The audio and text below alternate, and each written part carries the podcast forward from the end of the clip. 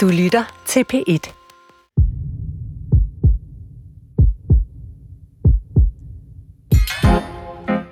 På afbildninger af menneskets evolution, der ser man som regel først sådan en behåret chimpanse gå foroverbøjet med hænderne knyttet, sådan at, armene og, og øh, hænderne støtter på jorden, eller et par udvidede forben. Og så kommer de første såkaldt bipedale homininer, Australopithecus, Mm. og derefter så følger så sådan trip trap træsko hele homoslægtens lendrene, Homo habilis, erectus, neandertaler og så endelig Homo sapiens, hvis I kan se det for jer. Men hov, bipedal, det betyder jo direkte oversat to fødder. Så det allernederste af vores krop, fundamentet om man så må sige, og det der bærer os rundt dagen lang, det er altså også fundamentet for menneskets udvikling, og det der for alvor skilte os fra vores chimpanseforfædre. Vi er evolutionært udviklet til at gå på to ben og to fødder. Det med at løbe, det kommer først mange, mange år senere. Når jeg i dag stikker mine syrebasser i kondiskoene, tænker jeg ærligt talt ikke over, at det er noget af det mest menneskelige ved mig selv, som jeg lige puttede i fodformet fodtøj der. Så jeg håber på en lille time uden fodfejl i dagens Sygt Nok. Velkommen til et program i vores serie om anatomiens evolutionshistorie. I dag om, hvordan vi mennesker fik vores fødder. Og dermed altså også hjertelig velkommen til mine to gæster. Jørgen Madsen, evolutionsbiolog, og Sten Harsted, kiropraktor og forsker på Syddansk Universitet. Og den opmærksomme lytter kan måske huske Jørgen, som er øh, en af vores helt særlige yndlingsgæster her i Sygt Nok. Det er nemlig Jørgen, som oftest er med, når vi laver de her anatomiens evolutionshistorieprogrammer. Øh, vi har eksempelvis lavet om øret og næsen og numsen, hud, bryster. I dag tager vi altså hånd om foden, om man så at sige. Øhm, og man hører altid sådan, at mennesker er lavet til at løbe. Vi er rigtig dygtige til at løbe, og langdistanceløb var det, som sådan for alvor battet øh, ude på, på ursavannen. Øhm, men i virkeligheden, hvis man går et skridt længere tilbage, øh, så er vi altså bygget til at gå. Øh, vil I ikke lige uddybe øh, den her evolutionære øh, udvikling i forhold til at gå og løbe? Ja, altså, øh, nu tror jeg nok lige, at jeg tænder det lange lys. Altså, fordi at øh, øh, Sten kan jo sådan komme ind på det helt moderne, hvordan vi ser ud i dag, hvordan det fungerer, også lidt om evolutionen der.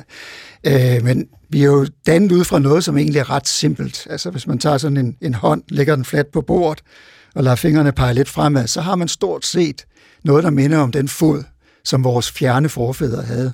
Øh, og nu snakker vi altså faktisk om noget, som er 200 millioner år til, tilbage i tiden. Øh, det, man kalder øh, øh hvad hedder det, patteløslignende krybdyr. Øh, og det er en meget simpel fod. Det er egentlig bare sådan en plade, hvor der sådan er fem tæer på, og så peger de bare lidt fremad.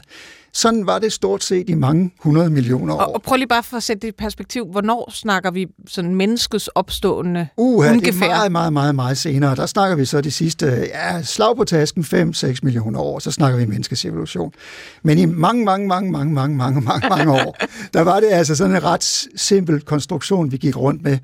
Og øh, det gik faktisk først rigtig amok for pattedyrene som sådan, dengang dinosaurerne forsvandt, det for cirka 66 millioner år siden der var der en tom planet, der skulle beboes, og så kom der alle mulige mærkelige former for pattedyr. De udviklede sig i alle retninger. Det, det var altså evolutionens øh, ganske korte test, historie. Testplade, ja. ja. simpelthen. Det var, nu, nu kunne der ske noget. Og i dag der har vi jo sådan flere tusind arter af pattedyr, og hvis man kigger nærmere på dem, så ser vi alle mulige mærkelige konstruktioner i fødder og hænder, hvis vi skal bruge det om forlemmerne. Øh, men stadigvæk, mennesket, sådan som mennesket er kommet til at se ud, det er helt unikt i pattedyrs verden. Altså helt unikt på kloden og helt unikt i evolutionshistorien. Det er en helt fantastisk konstruktion. Men, men, men hvordan kommer vi fra mange, mange, mange, mange, mange millioner år siden, og de der ja, ja. sådan fem, fem stråler, og det lyder jo egentlig umiddelbart som, som det, vi også ser nu med ja, fem Ja, altså det er jo samme grundkonstruktion, ja. sådan set. Altså hvis vi tager grund elementerne i en fod, så er de sådan set de samme, som vi har haft i foden i mange, mange hundrede millioner år. Det er ikke den store forskel. De udformer forskellige knoglerne, og de har fundet sammen på en helt ny måde i menneskefoden, og det er det, der gør den så unik, at den har en, øh, ja, den er bygget på som et lille puslespil, som har helt sin egen mekanik. Okay. Men det kan være, øh, Sten Harsted, kan du ikke så prøve at forklare, hvad er det så, der er så unikt ved øh, menneskefoden? Jo, hvis vi, hvis vi prøver at starte der for cirka de 7 millioner år siden, hvor vi begyndte at skille os ad, ad fra de øh, aber, som senere blev til chimpanserne, så har vi startet med, med en fod, som er primært er dannet til at kunne gribe omkring ting. Så gribe omkring stammer, det er en fod, som er dannet til at kunne klatre op af.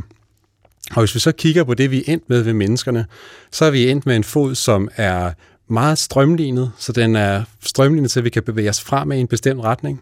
Vi har nogle tæer, som er blevet korte. Vi har en hæl, som er blevet tyk og, ro- og robust, så den kan tåle da at vi lander på den. Og så øh, særligt vigtigt, så er storetåen, den er skiftet fra at være noget, der er strittet ud, ligesom vores tommelfinger, til at være noget, der ligger sådan helt tæt ind langs de, øh, de øvrige tæer, og sådan har vendt sin, over, sin overflade fra den, så den kan trykke ind mod foden, så den kan trykke ned imod underlaget.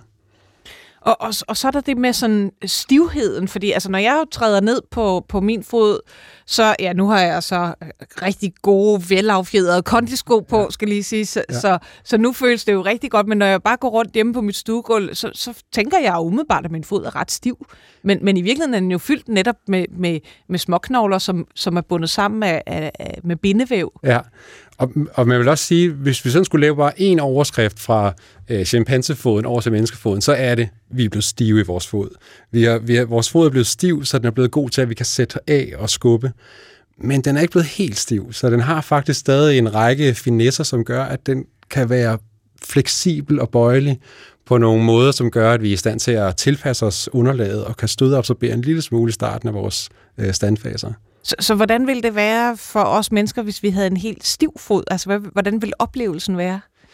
Hmm, jeg ved ikke helt, hvordan oplevelsen vil være, men jeg kunne sige, hvis jeg, hvis jeg skulle vælge imellem at have en fod, som var helt stiv, eller have en fod, som var helt wobbly, så tror jeg, jeg ville gå efter den stive fod, for jeg vil gerne være god til at gå fremad. Men, øh, men hvis, hvis man har en fod, som er helt stiv, altså noget af det, vi tænker, der er det gode ved at have en fod, som stadigvæk er fleksibel, det er, at vi kan blandt andet tilpasse os underlaget, så vi kan, vi kan bedre gå i ujævn terræn, og det gør også, at vi bliver bedre til at stødeabsorbere. Så man kunne godt forestille sig, at en, en fuldstændig stiv fod vil øh, give noget øh, øget risiko for forskellige typer af skader og udvikling, udvikling af smerter. Ja. Og, og altså, vi skal nok komme ind på øh, sådan, hvad kan man sige, øh, moderne fødder, som jo typisk bliver puttet ned i, i noget fodtøj. Øh, men, men jeg synes lige, vi skulle lave en, en øvelse, øh, som du, øh, Sten Harsted, har haft med, så vi, sådan, så vi sådan kan mærke vores fødder ordentligt. ja, gerne, gerne. Så noget af det, jeg synes, der kan være, som, som er måske vigtigt at få med her, det er, at, at vores fod er sådan i stand til at skifte imellem den her ret rigide struktur, som er god til at skubbe af, og så en mere fleksibel struktur. Og øh, det kan vi illustrere ved, øh, hvis vi stiller os sådan op med fødderne ind under vores øh, hofter. Og vi må så, gerne beholde skoene på. Ja, vi beholder skoene, for vi kan sagtens kan mærke det stadigvæk. Øh, så fødderne peger lige fremad, og så prøver vi nu her, mens vi har rimelig strakte knæ, og se om vi kan rotere inderlovene fremad. Så vi ligesom, ligesom forestiller os, at vi kan rotere inderlovene fremad. Foden bliver stående, hvor den er. Og så prøver vi bare at mærke, hvor er det, vi sådan begynder at støtte ned på vores fod. Ja, det føles lidt som indersiden af foden, er det? Indersiden, når du ruller fremad med din lår. Nå, på den måde, når ja, jeg, ja. jeg rullede. Mm. Så hvis man ligesom ruller, vej, ja, hvis man sådan ligesom ruller inderlovene, inderlovene fremad, man kan måske mærke, at man strammer lidt i ballerne. Jeg tror, at de fleste folk de vil opleve, at der kommer noget mere tryk på ydersiden af foden, og at ligesom ens svang den begynder at løfte sig op. Det er den her position, hvor vores fod er ret stiv. Hvis vi kører den modsatte vej, vi ligesom forestiller os, at vi roterer vores inderlov bagud, man mærke, at ballerne spreder sig lidt fra hinanden, inderlårene søger bagud, så tror jeg, at de fleste vil mærke, at nu begynder knæene vægten... Knæene falder lidt ind mod Knæene falder også ind af, ja. Vi kan mærke, at vi begynder at komme... Øh, svangen kommer tættere ned mod underlaget. Så nu er vores fod i en position, hvor den er mere bevægelig her. Så og det er den, noget af den måde, vores fod kan skifte imellem den her meget rigide position, og noget, der er lidt mere bevægeligt. Øh, og vi bruger det, når vi går. Hvordan bruger vi det, når vi går? Ja, altså øh, når vi går, så, øh, så er der lidt forskellige mekaniske krav til vores øh, fod. Øh, alt efter, hvor det er, vi er i det, man kalder en gangcyklus, altså den proces, der er at tage et skridt. Og det allerførste, der sker, når vi går, det er, at vi lander på hælen. Så øh, vi har foden frem foran øh, kroppen, og vi lander på hælen. Typisk er foden er lidt, lidt løftet fra underlaget. Så i denne her øh, del af gangcyklusen, der er det vigtigt, at vores fod den skal modtage vægten fra kroppen, der falder fremad. Så øh, vi skal have noget, der er lidt eftergiveligt, og især hvis man går i bare tæer, på, øh, og ude i naturen, så er det også vigtigt, at ens fod kan tilpasse sig underlaget, for det er et ujævnt underlag, vi lander på. Så her skal vi have noget, der er fleksibelt, kan bevæge sig, og efterhånden, som vi så begynder længere ind i gangcyklusen, så lægger vores vægt, kommer den mere og mere ind over øh, foden, og så er det, at vi begynder at skifte over til noget, der bliver mere stift. Vi her vi begynder at rotere også i vores ben, så vi genvinder vores svang ned under foden. Og så i sidste del her, så skal vi til at skubbe... Så altså mig tripper her ja, ja. og tilbage. Ja, ja, jeg, kan, jeg kan kun opfordre lytterne til at gøre det samme. Øh, men så i den sidste del af gangcyklusen, så kommer vi over til det, som skridtet i virkeligheden handler om, nemlig at vi skal fremad. Og der nytter det ikke noget, at man har en fod, som er for eftergivelig. Der skal man have noget, der er stift, så man kan trykke af og få trykke af ned mod underlaget og, og komme fremad. Og, og, og nu har, har Sten Harsted altså givet os øh, det fulde overblik over øh, den her fantastiske proces, der er i, i et skridt. Ja. Øh, og øhm, øh, Jørgen Madsen, vi har også lavet et program om, om ballerne, mm-hmm. altså om øh, den muskulatur, vi har ja. sådan, øh, ja, bag på hoften, øh, så, som øh, for stor del gør os i stand til at løbe. Ja. Men, men sådan fra en evolutionsbiologisk synspunkt, hvad, hvad er ligesom størst? At gå eller løbe? Øh, altså, eller kommer ja, den ene så naturligt efter den anden? Er jamen, jeg tror, at hvis vi nu øh, kigger på anatomien af de fossiler, vi har, og faktisk også nogle fodspor, som man har fundet rundt omkring, Altså det ser ud som om, at øh, det startede med, at det var smart at kunne gå i hvert fald. Øh, og kunne gå på to ben, måske fordi det var smart at kunne bære rundt på ting, eller øh, tage børnene med sig, eller hvad det nu var, ud og samle ressourcer sammen til gruppen. Det kan være mange gode forklaringer på. Måske levede man et sted, hvor der var langt mellem træerne af vores fjerne forfædre, altså menneskaberne, de tidlige menneskaber. Det var jo typisk nogen, der levede i træer og klatrede rigtig godt. Øh, så det har nok været en god idé at kunne bevæge sig rundt i et område, og så kunne kigge ud over det og have noget med sig i hænderne. Øh, det, der er jo det ved det, at hvis man tager den der moderne, altså du snakker om det moderne løbende menneske, som jo slet ikke er kommet til endnu, øh, der kan man jo se en masse tilpasninger i vinkler i knæene og lange ben og helt op i, hvordan vores øh, hoved er sat på, hvordan vores ryggrad er. Der er mange små ting, som gør, at vi er gode løber. Hvis man kigger på fossilerne, de gamle fossiler af vores øh, forfædre for 3-4 millioner år siden for eksempel, så ser det ud som om, at de havde en, en lidt moderne fod, som var god til at gå på. Men deres ben var gammeldags. Altså, så det var ikke, de var stadigvæk ikke helt mm. vinklet til og gjort fornuftige til at kunne, kunne, kunne løbe med. De var gode til at gå med. Og måske er det faktisk også en, en endnu ældre historie. Vi ved ikke så meget om det desværre, fordi der er et stort hul i fossilrækken i menneskets forfædre. Men hvis man kigger lidt på de få ting, vi har, så ser det ud som om, at der har været forfædre, menneskeaber fjernt i fortiden, som har været relativt gode til at gå, har gjort det nogle gange. Der er fundet fodspor af en menneskeab på Kreta, som er 7 millioner år gammel. Den gik rundt på bagbenene. Øh, ikke så smart og moderne som os, men den kunne godt faktisk. Så det har nok været noget med sådan nogle lidt smarte, modificerede, næsten, ikke, ah, næsten, retning af de moderne fødder, og så et gammeldags understel op til kroppen. Men, men man kan vel også argumentere for, hvorfor har vi ikke ja, bare udviklet hove? Øh, ja, jo. Sådan lidt kentaurlignende. Ja, der, det er jo sådan, øh, det, det er et af de eksempler, vi har på det, det er jo hestene for eksempel, som jo faktisk går rundt på langefingeren, altså, så, så at sige. Ikke? Og de har kun én finger, det er, og de står rent faktisk på en, øh, den der lange kode, den nederste benet på en hest, det er faktisk en fingerknogle. Øh, det er jo noget, de har udviklet. Fordi som en kraftig negl rundt om. Det er en kæmpe stor kraftig negl, som er vokset. Det er faktisk en negl, som er vokset sig til, og, og så kan modtage stød for underlaget. Men det er jo et stort dyr. Det er et stort dyr, der har levet ude i et område, hvor skovene forsvandt. De har skulle løbe rundt og undgå sabeltiger og hvad det nu har været. Øh, og de har haft nogle andre udfordringer. Man ser faktisk ikke rigtig kloge hos små dyr, for eksempel. Og vores forfædre var nogle relativt små typer. Og vi kommer fra nogen, som havde gribefødder og gribehænder. Så det er lidt svært at forestille sig, at de skulle udvikle kloge eller, eller hove for eksempel. Øh, hestenes forfædre, de brugte ikke rigtig deres fødder til andet end at gå på. De bærer faktisk for en stor del vægten på forlemmerne. Så øh, de har haft nogle andre udfordringer. De udviklede sig nogle andre retninger. Elefanten, som er jo et kæmpestort dyr, den står faktisk på tær. Og så er livet ikke rigtigt, fordi den har en kæmpestor pude om bagpå, hvor den faktisk nogle gange danner en tog, som stikker ned i. Altså, der er mange måder at gøre det på, men menneskeaber, som har klatret i træer, de har ligesom beholdt den gamle konstruktion med, med lange fingre, flade hænder. Og det har måske, ja, jeg har nær sagt, været vores held, fordi så på den måde har vi kunnet danne en moderne fod og ikke lande, lande på noget kentauragtigt, eller Peter Pan, eller hvad nu er, der, der findes derude. Og, og, og ved man så, hvorfor vi lige landede på fem tæer? Øh, ah, nu skal vi godt nok tilbage i tiden. Altså det, øh, der skal vi helt tilbage til dengang, at uh, urpaderne de gik på land, og så snakker vi 340 millioner år siden deromkring. Øh, og det er et godt spørgsmål, som man siger, og det betyder, at det ved man selvfølgelig ikke helt. Øh, måske er det et rent og skært tilfælde, for hvis du kigger på fossilerne dengang af de første dyr, der gik på land, der har de, nogle af dem har 8 tæer, nogle har 7 tæer, nogle har 5 tæer, nogle har 6 foran, 7 bagved. Der fandtes alt muligt. Øh, den udviklingslinje, som endte med at give ophav til os, det var så tilfældigvis en gruppe af urpadder, som havde 5 tæer. Måske er det bare forklaringen at det er rent tilfældigt, at den, der havde fem tæer, det er bare den, der gav ophav til os. De andre forsvandt af forskellige årsager. Der er ikke noget umiddelbart, der tyder på, at det er super smart at have fem i stedet for seks tæer. Det kan jeg ikke forestille mig simpelthen.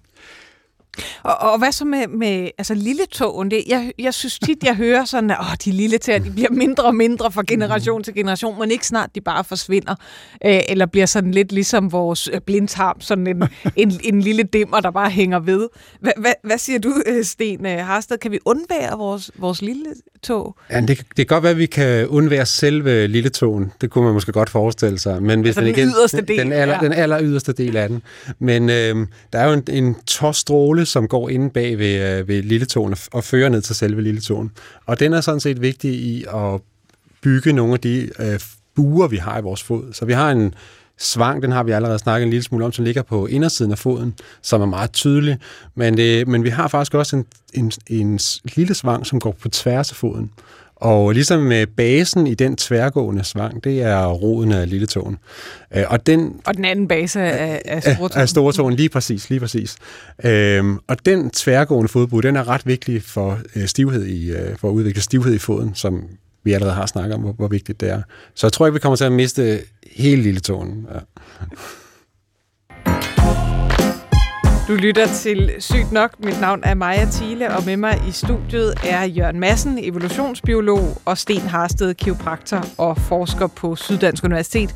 Øh, og vi har gang i et program om anatomiens evolutionshistorie. Øh, denne gang om fødderne, som altså er øh, en meget stor del af det at være menneske. Øhm, og de er jo altså sådan udviklet til at, at kunne gå, som vi lige har hørt. Øh, og måske skal vi også præcisere helt unikt at gå på to ben. Ja. Og, og hvad er det lige, der er så smart ved det? Altså, gang på to ben, det er en ret økonomisk måde at bevæge sig fremad på.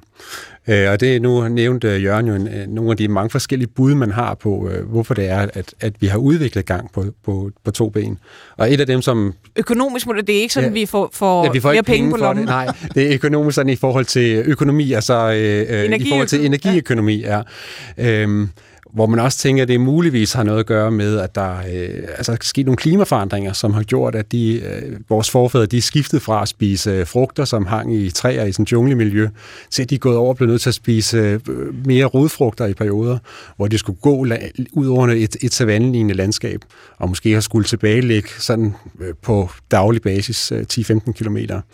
Øh, og det er altså noget, der virkelig koster noget for en øh, chimpanse, hvis den skal gå på alle fire, sammenlignet med at gå, bevæge sig fremad på to ben. Altså det er en chimpanse bruger måske omegnen af fire gange så meget energi per kilo kropsvægt, den har, på at gå på fire ben. Så du får virkelig øh, value for money ved at komme op på to ben, hvis du ellers er i stand til at holde balancen, og du kan holde til det osv. Så, så, så altså, når man flytter fra at finde mad i træerne til at skulle finde mad på jorden, øh, og, og vel at mærke, den mad skal jo øh, sørge for, at man opretholder øh, sit liv, øh, så, så kan det altså bedre betale sig at kunne, kunne gå rundt på to ben og lede. Ja, og hvis vi kigger på sådan, uh, tænderne på nogle af de her aber, så kan vi se, at de har udviklet nogle store og brede tænder på det tidspunkt, så det ser ud som om, de begynder at spise noget, der minder mere om, om rodfrugter. Og, og så er det jo, altså, når man snakker gang og, og sammenligner sådan mennesker med, med menneskeaber, øh, så er øh, menneskeaber jo også sådan meget vraldende i deres gang. Så det er jo ikke kun fødderne, det handler om, når man skal gå. Jørgen, du nikker? Ja, men det, jamen det er rigtigt. Det er jo det der med, at øh, hvis vi skal lige lave den der øvelse igen, ikke? hvis vi stiller os her med samlede fødder, og som står lodret op og ned, så er det jo lige før vores knæ rører hinanden. Ja. Hvis du havde været en øh, gorilla eller en chimpanse, der prøver at lave samme øvelse, så vil knæene sådan være meget, meget, meget længere ud til siden. Juleben. De vil sådan, øh, ben over, overben og underben, det vil nærmest lave en uh, lige linje. Vores det laver en lille vinkel indad. Og det uh, betyder, at uh, når vi løfter et ben, så mister vi ikke balancen. Så skal vi bare lige kompensere en lille bit smule, så kan vi stadigvæk... En chimpanse, den vil sådan skulle stå og flytte en stor del af kropsvægten fra side til side, hvis den løfter det ene ben. Og det er jo sådan en af de der tilpasninger, som vi tror begyndte at ske for 3 millioner, 4 millioner år siden, at man begyndte at få en lille vinkel, i hvert fald i benene. Men altså, det er slet ikke ligesom øh, en eliteløber har det i dag. Altså slet, slet ikke. Det er noget, som er kommet langt senere. Det med Homo erectus, øh, som måske fandtes for 2 millioner år siden og forsvandt for nogle få 100.000 år siden. Mm. Der får vi den moderne anatomi, som gør os virkelig gode til at gå rundt på to ben. Og det er altså det, er det der med vinklen i, og det er noget med et svar i ryggen. Det er hoften, der bliver sådan, løfter sig ud af og kan støtte benene, og man stadigvæk får bevaret buhulen, så den ikke bare lige hænger ud foran, om jeg så må sige. Øh, et svar i ryggen, som er stødeabsorberende. Altså fra lænde, lænderygvirvlerne. Ja, du får sådan en inderbuet her. En chimpanse en helt lige ryg. Så hvis den tager et skridt og lander på en Lego-klods for eksempel, så går det lige op direkte gennem ryggraden op i hjernen. Øh, hos os der får vi lige sådan en kompensation, som gør, at vi kan lige fange det der stød der med rygsøjlen. Placeringen af hovedet, hvordan vores skuldre er placeret. Vi kan bevæge sig frit og svinge frem og tilbage. Det giver god balance, når man løber eller mm. går. Der er tusind små tilpasninger, og det er ikke bare det, det er også, mm. at vi kan svede. Vi er super gode til at svede. Øh, og så lidt overraskende. Det viser sig, at vi er rigtig gode til at spare på vand, og vi aner ikke rigtig hvorfor. Men sådan kilo for kilo, der bruger vi cirka det halve vand på en dag i forhold til en chimpanse. Så det, selvom vi går rundt i den hårde sol ude i Afrika, et eller andet sted, sveder løs, så bruger vi stadigvæk ikke ret meget vand. Så vi har en masse små konstruktioner, som gør, at vi er super velegnede til at vandre rundt i under, under den bane sol. Og, og, og hvis man tager ligesom sådan, ja, fra fødderne og så opad, ja. så, så nævnte du tidligere, at der er nogle af de hvad kan man sige, ja. første mennesker, man mm. finder, har nogle, nogle relativt moderne fødder, men deres ben var ja, ligesom bagud. Ja, de er ikke rigtig fuldt med. Det er sådan så, er det, så er det fødderne, der, der påvirker udviklingen det af tror benene? jeg faktisk. Ja, altså man kan sige, de, de, de, de tidlige øh, menneskeaber, som vi ser der, de er kendetegnet ved, at de har forholdsvis korte lårbensknogler. Øh, og det har nok, altså det, i forhold til gang, så er det mere økonomisk at have et langt ben. Altså øh, du betaler per skridt, du går, desto længere et skridt du tager, desto mere får du ud af at, at tage det skridt. Så i forhold til gang alene, så er det smart at have rigtig lange ben. Men man kan se, at de første aber, de har forholdsvis korte lårbensknogler. Og det er sandsynligvis, fordi de har brugt en del tid på at kravle op i træerne stadigvæk. Så de har haft brug for stadigvæk at være gode til at klatre op i træer. De har ikke været sådan helt dedikeret til at begynde at trampe ud over savannen. Det kommer først lidt, lidt senere. Det er vel sådan et kompromis, ja. anatomi, kan man ja. sige. Ja. Men der har, vi har været lidt inde på, på sådan hovdyrene som, som en anden type mm. øh, gang. Der er jo også øh, øh, jamen, kænguruer. Mm som en, en, hvad kan man sige, en tredje type at komme rundt ja, ja. på. Hva, hva, hvorfor, hvorfor, hvorfor endte vi ikke med sådan nogle, en god par kænguruben? Det kunne da være sjovt at kunne hoppe ja, men det mange meter er, højt op i luften. Det er stadigvæk fordi, at vi, øh, vi klatrede i træer. simpelthen. Altså, det, er, det var bare vores udgangspunkt. Jeg tror simpelthen, at udgangspunktet er, at det har været, vores forfædre har kunne gribe både med hænder og fødder. Og øh, kænguruen har været så heldig, skråstrej uheldig, og har haft en anden forfar, som måske har været mere tilpasset til at skulle bruge bagbenet til kun at løbe med. Mm. Hvis det var sådan, vi startede, så har vi set anderledes ud. Ja. Og så tror jeg også, det kan have noget at gøre med, at vi kommer fra haleløse aber. Hvis vi kigger på gorillaerne og chimpanserne, så øh, de har jo ikke nogen haler. Og hvis man kigger på bare det at gå på to ben, det er jo, det er jo faktisk opstået ret mange gange. Øh, øh, der er mange fugle, som går på to ben. Øh, kænguruen bevæger sig fremad på to ben. Tyrannosaurus rexen, den gik også øh, på to ben fremad. Men det, der er fælles for alle de andre, det er, at de bevæger sig fremad ved at have en rygsøjle, som er nogenlunde i plan med underlaget. Altså, så den, deres rygsøjle, den går langs underlaget, og de svinger omkring deres hofteled, så det vil sige, at de har en kæmpe stor krop, som vil hele tiden gøre, at de falder forover men det kompenserer de for ved at have en hale, som strider ud bagved. Så de er ligesom sådan en god gammeldags vippe på, på legepladsen? Præcis. Præcis. Og som øh, Jørgen garanteret kan sige mere om, altså det, det er nemt at få, øh, altså det, er, det er nemt at miste en hale. Det er lidt svært at få, få den til at altså vokse evolutionsmæssigt. ud igen. Ja, ja, evolutionsmæssigt. Så er det svært at få en hale til at vokse ud igen. Så, så det har nok ikke rigtig været en mulighed at kunne begynde at udvikle den anden måde at gå på to ben på. Nej. Altså, øh, der, der har nok ikke været anden mulighed, end at begynde at arbejde sig opad, ja. og så blive bedre og bedre til at holde balancen. Plus, at hvis de faktisk gjorde det, fordi de skulle ud og finde nogle ting og bære dem med hjem, ja. så er det ikke rigtig smart at Præcis. gå foroverbøjet. Ja. Altså, der er det altså rart at kunne stå lodret op og ned med en lodret rygsøjle. Så der er mange ting, der taler for, at øh, det er en smart måde at ændre sin krop på i den retning i hvert fald. Ja. Så, så altså gang på to ben, øh, ud fra det, vi nu havde at gøre godt med, ja. altså vi kom ned fra træerne, og, og, og hvor, hvor kommer løbningen så ind? Altså hvad kræver det ekstra at kunne løbe, ja, fra at kunne gå til at kunne løbe? Ja, der er de lange ben, du snakkede om, ja. det, det er jo i hvert fald. Ja, og så kan man sige, øh, altså løb er anderledes fra, fra gang, på den måde af, at øh, gang det er defineret ved, at man hele tiden har et ben i underlaget. Så når, når man går, så har man hele tiden øh, mindst et ben i underlaget, og så har du perioder, hvor du har kontakt med begge fødder på samme tidspunkt. Løb det er defineret ved, at man har øh, svævefaser, altså hvor man flyder igennem underlaget, og når man så har kontakt, så er det kun med en fod ad gangen. Så løb, det er noget, der virkelig koster på balance. Altså det, det, det, det er meget svært at løbe, være en bipedal, så, øh, som løber afsted.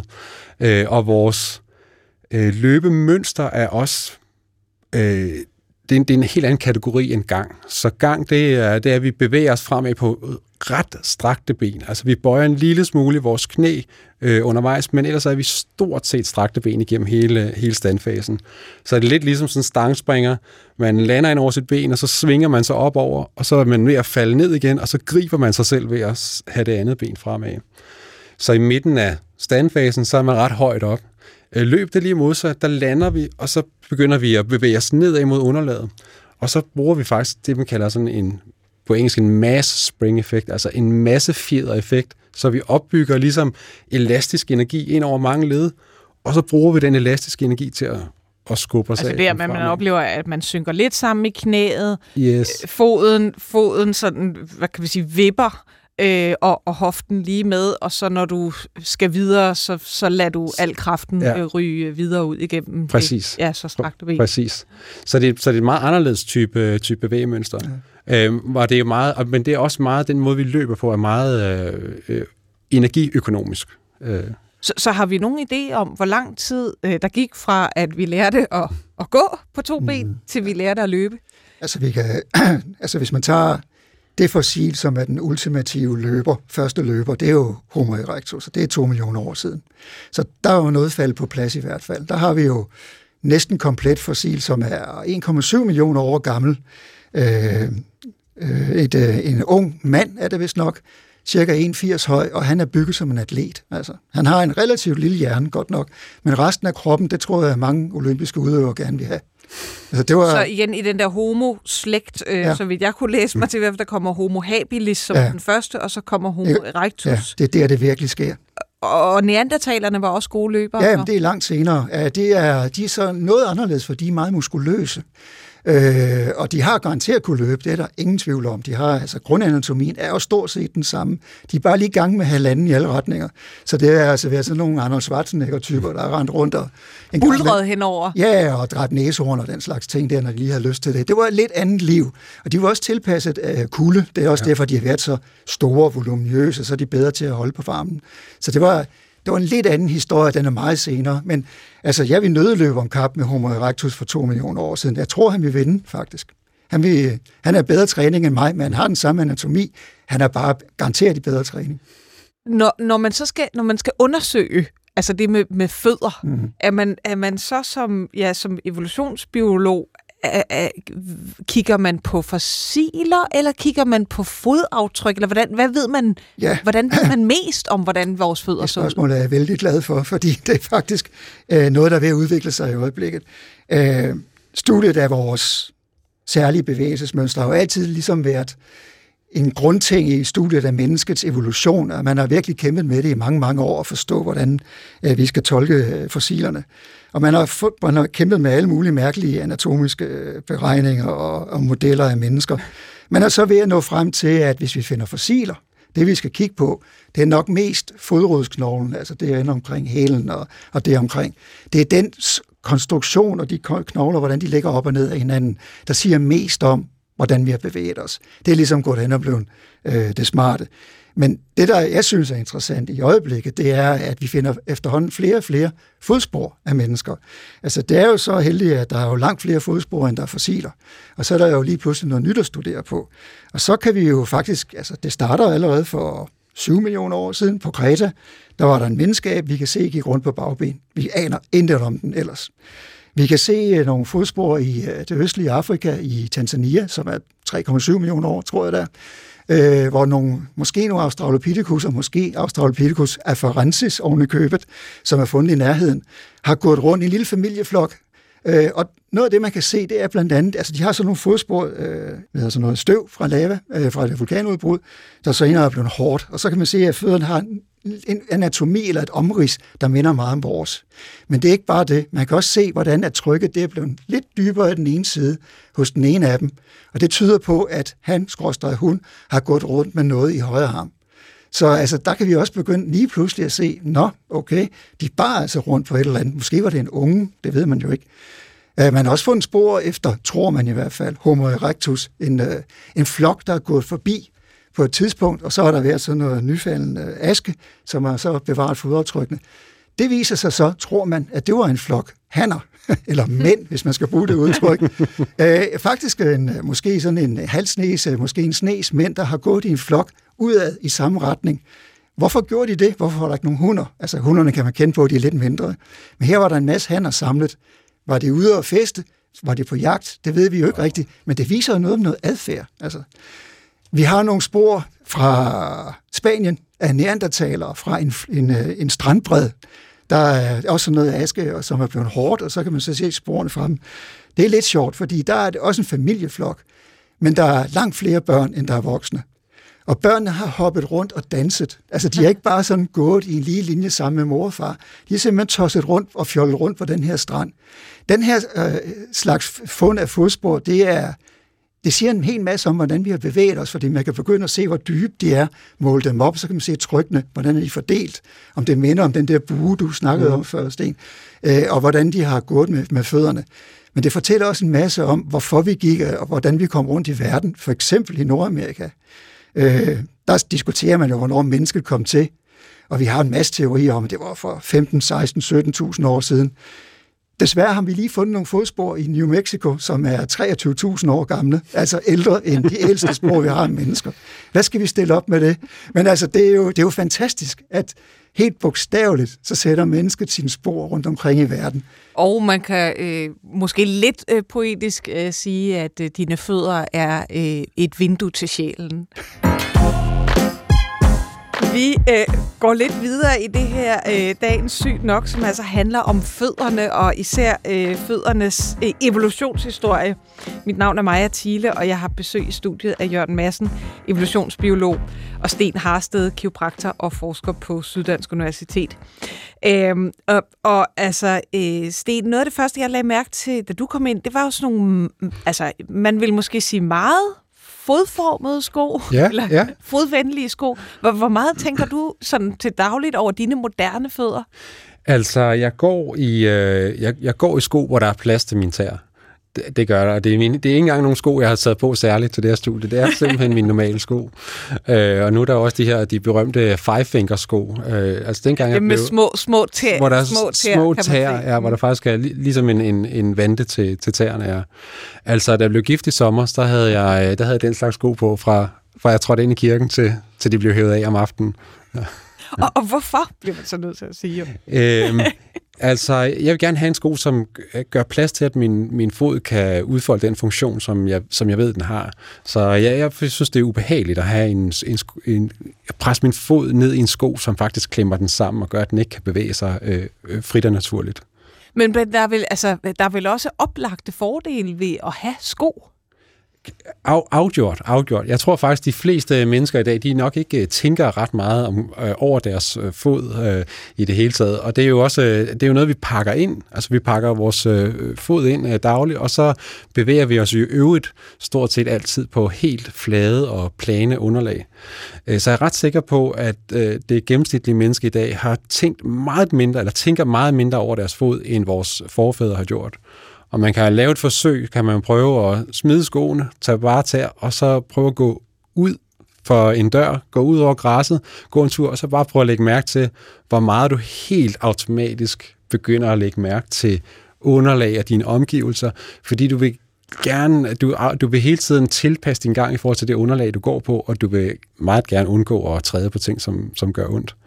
Men, det er, hvis man forestiller sig, at man ikke bare gik i bare til øh, på sådan en øh, øh, strålende sommerdag, men altså hele året rundt, så ville man vel også efterhånden op øh, øve sin egen hvad skal vi sige, sål øh, i form af, af tyk, tykkere hud, afgjort, betydeligt tykkere afgjort, hud. Under. så vil man få tyk øh, kalosdanse ned under foden, altså tyk, tyk, øh, tyk hud, ja, afgjort.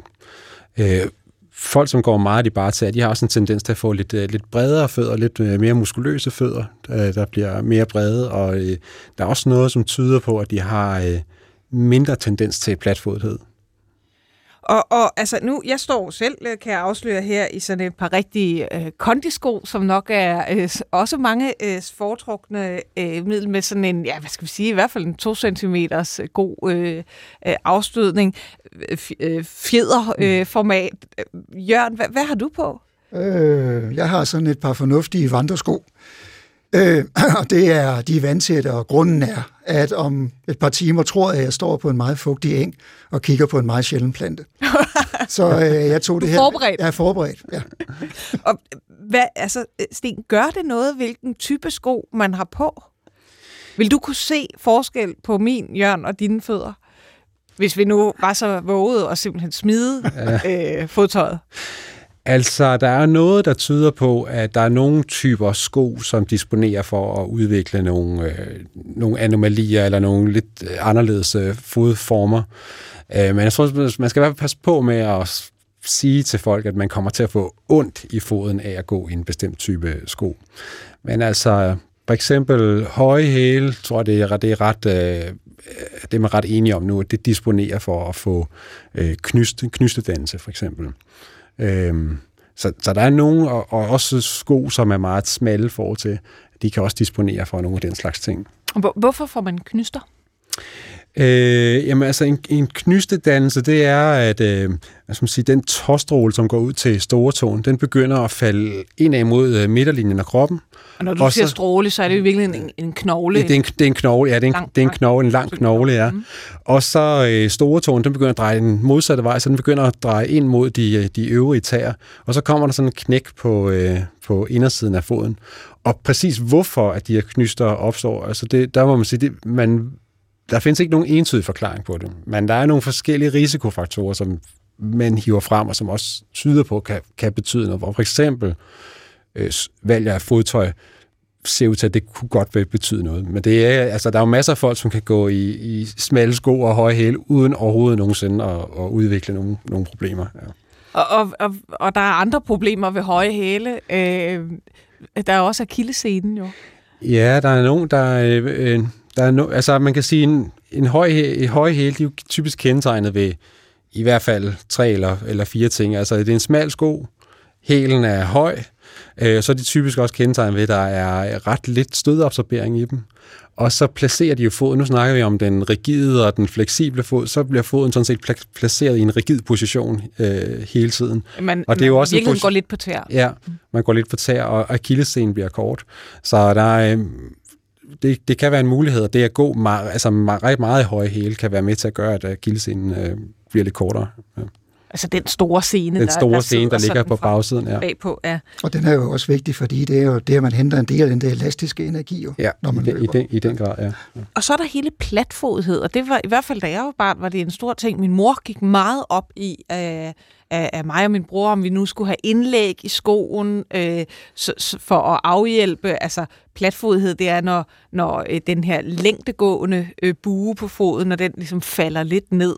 Men, men øh, er der noget i det? Altså, det er, det er nok i hvert fald et sted, hvor man er landet i, i retning af, at det er forholdsvis øh, normalt at have det, og der er ikke så mange altså, problemer ved det, som man har troet tidligere. Altså tidligere, så blev man jo, kunne man blive kasseret, hvis man, øh, hvis man var platfodet. Formaliseret. Øh, ja, og det har der jo så været mange folk, der var øh, interesseret i at undersøge nærmere, fordi det, så betyder det jo, at man har færre øh, mænd til rådighed i, i militæret. Øh, så det har man faktisk fået undersøgt det her, og der ser det ud til, i, i hvert fald de tre store studier, der er blevet lavet, at der, der er ingen øget forekomst i faktisk ved nogen et af studierne, det viste, at der var lavere forekomst af udvikling af smerter i, øh, i øh, underekstremiteten og, og, og, og skader på underekstremiteten i løbet altså af deres rekruttid. i fødderne ja, og, ja. og benene. Ja. ja. Så, så det kan man i hvert fald ikke sige, at, at det skulle være noget problem i sig selv.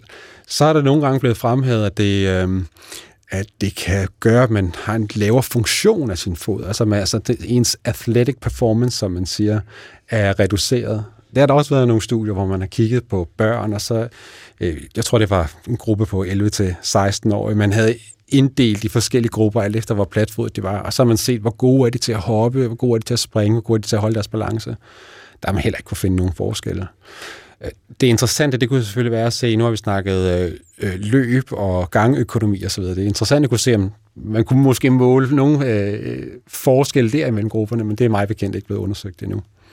Så, så, så hvis du, hvad vil du sige til dine egne børn omkring platfodighed? Ja, det vil jeg ikke, det vil jeg ikke øh, problematisere. Altså, man kan selvfølgelig sige, at der er forskellige typer platfod. Det er nok vigtigt at have med her. Det er klart den mest normale type platfod. Det er det, vi kalder en fleksibel platfod, eller en funktionel platfod. Hvilket vil sige, at din fod kan godt komme ind og have de her fodbuer. De forsvinder bare i, i varierende grad, når du begynder at komme væk på. Men hvis du for eksempel kommer op, og, hvis du står på tær, eller hvis du sidder ned, hvor der ikke er vægt på foden, jamen så har du fodbuerne. Det er en fleksibel flatfod. Så kan der være det, der hedder en rigid flatfod, som er altså en, hvor du bliver ved med at have en flatfod lige meget, hvad du gør. Øh, det er potentielt set noget, der er et problem, og noget, der bliver undersøgt øh, nærmere. Øh, og så kan der være der, hvor man egentlig har en normal fodform igennem livet, men så begynder man at få platfod som voksen. Det kan potentielt set også være et problem.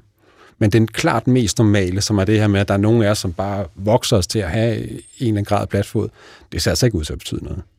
Og til eventuelt bekymrede forældre, hvis man begynder at kigge på sine børn, så er de alle sammen platfodede. Jo, det er, det er så vi tak, fordi du tager den med. Det er en vigtig, vigtig pointe. Så vi alle sammen, altså 100% af nyfødte, de er flatfodet. Og øh, når vi når sådan børnehave, øh, børnehavealderen, så er det måske øh, 50% af os, som stadigvæk er, øh, er flatfodet der. Og når vi når op i, i skolealderen, sidste del af skolealderen, så er det måske 10-15%, som stadigvæk har en eller anden grad af flatfodhed. Øh, og det er så nok dem, som fortsætter med at have det igennem resten af livet.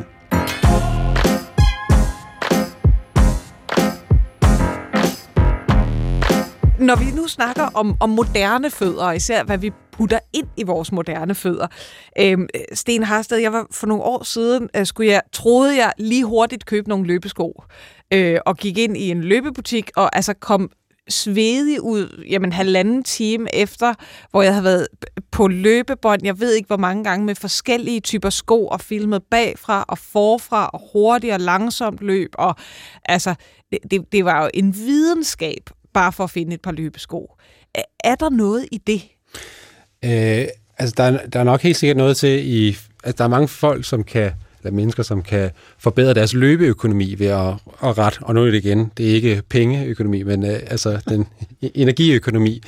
Øh, men, men i forhold til hvis vi snakker rigtig økonomi, så var der jo en, en, altså en hel industri på et tidspunkt, som opstod omkring at lave de her typiske antipronationssko, som er en type... Jeg skal lige forklare, hvad pronation er. Ja, så øh, det vi, har, det, det vi faktisk har øvet indtil videre, når vi har lavet det her, den fleksible fod, hvor vi falder ind af på øh, indersiden af foden, det er også det, man kalder med et fint ord pronere. Øh, og det er, som jeg tror, jeg allerede har fået demonstreret indtil videre. Det er en ret normal og vigtig funktion af vores fod, at vi falder ind af på indersiden. Øh, om man kan falde for meget ind af, det, det vil, jeg ikke, øh, vil jeg ikke sige eller udelukke, at der er nogen, der kan falde for meget ind af. Men det er i hvert fald helt normalt, at man falder ind af. Og det, der har været en, en, altså en, en ret stor bevægelse inden for skoindustrien, det har været, at man gerne vil lave nogle sko, som ligesom kunne rette op på alle de der fødder, som faldt ind af. Øhm, så der er blevet solgt så mange ordet antipronationssko, ja. ja. Så man har lavet en sko, som sørger for, at man ikke kunne pronere. Og, altså, og det, er, det, er, altså, det er helt normalt og naturligt at pronere, og det, det er en vigtig del af vores normale øh, gang- og løbeafvikling, at der er en eller anden grad af pronation. Ja. Så øh, der er nok noget om nogle af tingene, og så er der helt sikkert noget af det, som er overflødet. Så, så næste gang jeg går ind i en løbbutik, kan jeg købe det billigste par, øh, der overhovedet er på hylden, og være glad og tilfreds ved det? Altså, øhm, i forhold til, om du kommer til at få mere eller mindre ondt af det, der tror jeg ikke rigtigt, man kan sige så meget, og altså, der er så meget dokumentation for at fremhæve det ene frem for det andet. Men altså, man kan sige, hvis du nu tager vores øh, five finger sko, som vi snakkede om før, altså en sko, som har meget lidt sål, og begynder at løbe på den, så er de fleste folk, som begynder at løbe på noget, hvor de kan mærke, at nu er der altså ikke ret meget stødeabsorption stødabsorption under, de vil begynde at lande på deres mellemfod og deres forfod øh, helt automatisk. Øh, så vil det som regel være, som hvis man lander på ens mellemfod og forfod, så belaster man ens knæ lidt mindre. Der er mindre, for der er mindre stød, når, altså det at lande på en hæl, det giver ret meget stød. Til gengæld så belaster du din akillescene øh, og undersiden af din fod en hel del mere, når du lander på øh, mellemfoden og forfoden. Så jeg ikke sige, at der er nogen opskrift til at undgå øh, øh, skader, men øh, man kan godt nok godt øh, flytte rundt på belastningen, hvor det er for en del af ens, øh, under, altså ens ben, man gerne vil belaste ved at vælge øh, skotøj. Men man kan jo i virkeligheden også gøre skade, hvis man er vant til at løbe i et, hvad kan vi sige, normalt løbesko, 10 øh, km om dagen, og så pludselig skifter præcis, til... Øh... Præcis, altså man kunne sige, hvis du starter helt ja. fra øh, øh, rock bottom, og du, og, så, så gør det måske ikke så meget, om du starter på det ene eller andet, det andet. Men man kan sige, hvis du nu er vant til at løbe på en normal sko, du er vant til at løbe på din hæl, så har du også et øh, kardiovaskulært system, altså du er vant til at trække luft ind. Det, det, du kommer ikke til at bremse, du har muskelkraft nok i dine ben til at arbejde fremad. Men hvis du så skifter over, så nu begynder du pludselig at lande på dine fødder, så så er der altså en risiko for, at de kan slet ikke følge med. Altså de vil, så der vil du være stor risiko for at pludselig at få nogle overbelastningsskader for under foden og bagved langs akillescenen for eksempel. Og hvad, hvis, man, hvis der nu sidder nogle, nogle øh, løbelyttere derude og er interesseret i, sådan, hvordan optimerer jeg øh, min hastighed, mit løb mest muligt, øh, kan man lære noget af, af hvordan eliteløbere øh, løber? Øh, altså det kan man helt sikkert. Det, øh, altså mange folk, inklusive mig selv, skal nok bare komme ud og løbe lidt mere. men ellers... Godt, du siger inklusive dig selv. ja, inklusive mig selv, ja. Øhm, men ellers så kan man sige, at en af de typiske ting, man, man gerne vil rette på ved, ved folk, som er øh, urutinerede løbere, det er, at man øh, lander med foden for langt foran ens knæ, eller for langt foran kroppen. Altså, så har man lidt en bremseeffekt, når man... Øh, øh, når man løber. Så hver gang man tager et skridt, så bremser man sig selv en lille smule. Men får i virkeligheden ikke udnyttet sin evolutionsmæssige præ- fordel. Præcis, præcis. Jeg er også ret sikker på, at Homo erectus er ikke landet på hælen, når han har løbet. Nej, det har, gjort det, har, det har han ikke. Det har gjort alt for ondt, ja. Og, og så er der jo sådan nogle helt moderne sko. Øhm, øh, Nike kom ud med nogle øh, superløbesko, som altså gjorde, at øh, der pludselig var mulighed for at sætte øh, verdensrekorder som aldrig før. Ja. Og de blev så efterfølgende forbudt.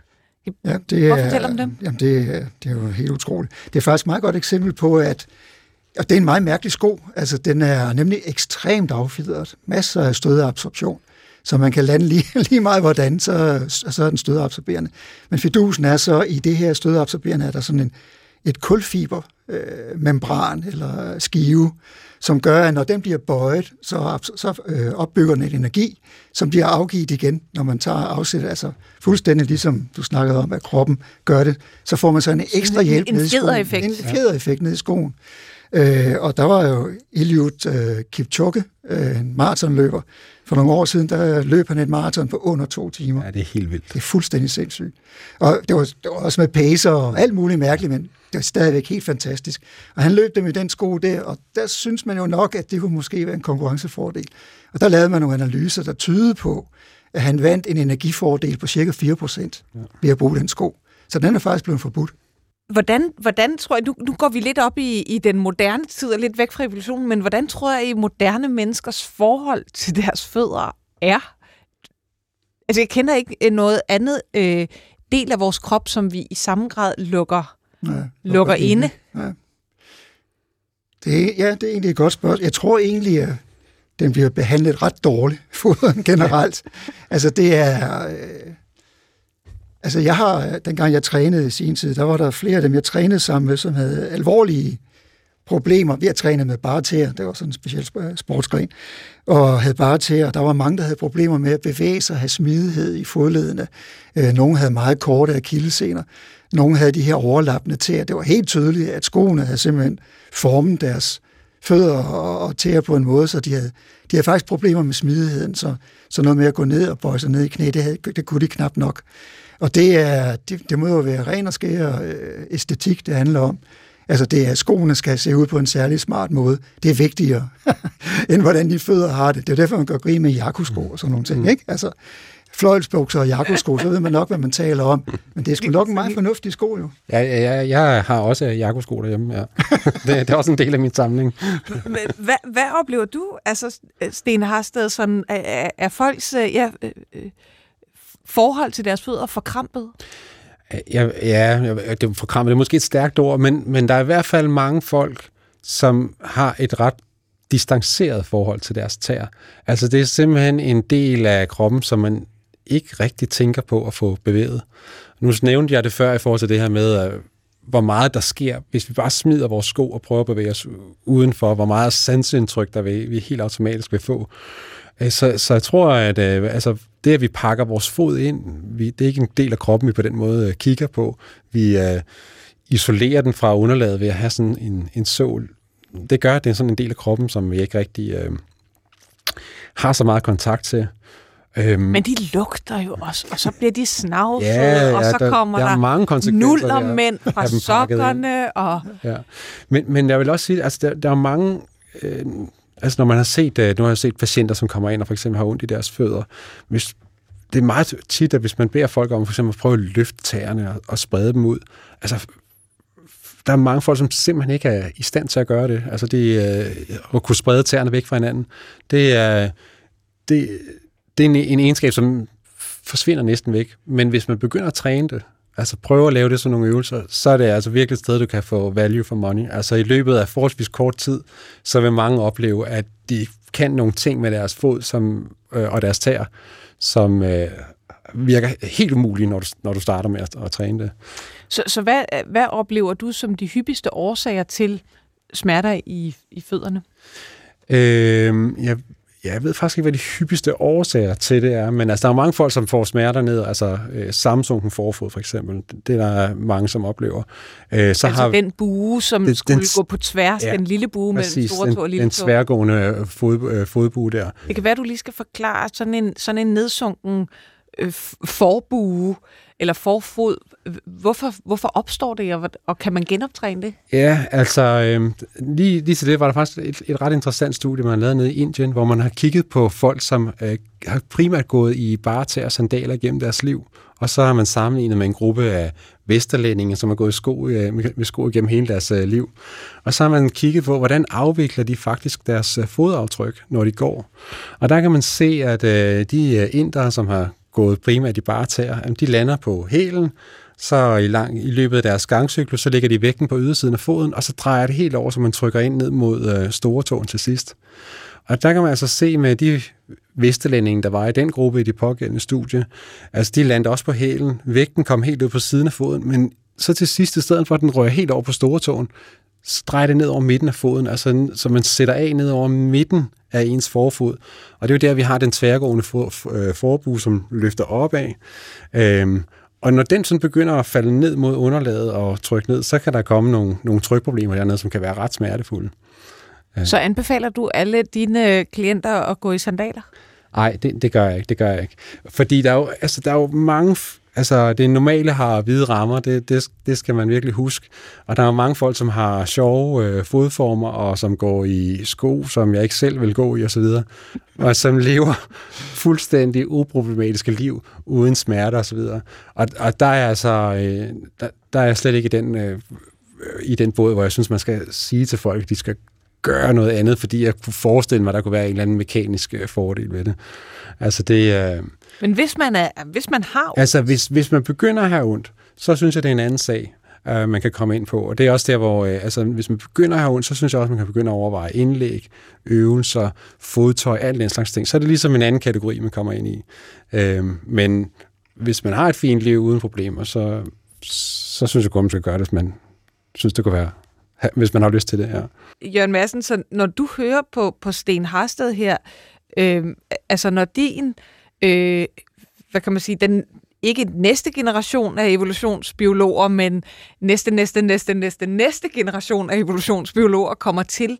Øh, tror du så, at de kommer til at, at støve sådan nogle fodaftryk af fra moderne mennesker og tænke, hold da op, det var da godt nok håbløst? Ja, spørgsmålet er, om der er så mange jo. Altså, hvis vi nu har, går med sko et, alle et sammen, Nike-skoaftryk. Jamen, så står der ikke overalt. Ikke? Altså, det er jo ikke, ikke særlig brugbart. Jamen, det, er, det er faktisk nok lidt interessant spørgsmål, det der, fordi næsten alt, hvad vi udtrykker os med, som vi kan finde spor af, redskaber, øh, kommunikation, det, gi- det giver nogle sære spor eller ingen spor. Altså, hvor- hvordan vi, hvordan vi kommunikerer i fremtiden. Ingen mails, ingen ser dem nogensinde, de forsvinder om få år.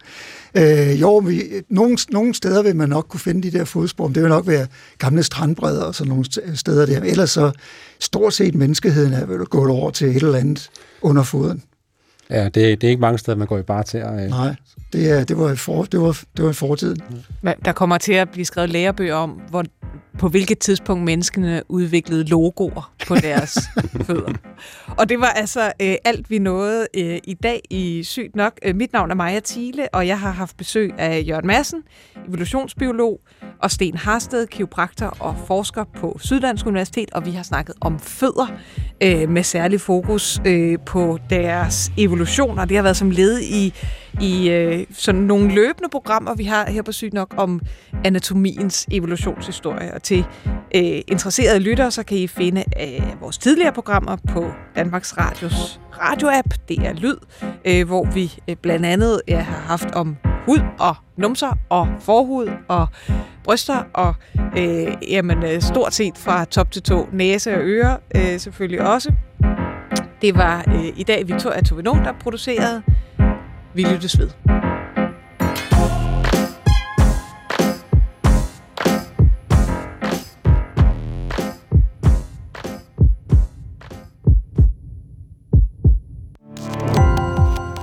Gå på opdagelse i alle DR's podcast og radioprogrammer. I appen DR Lyd.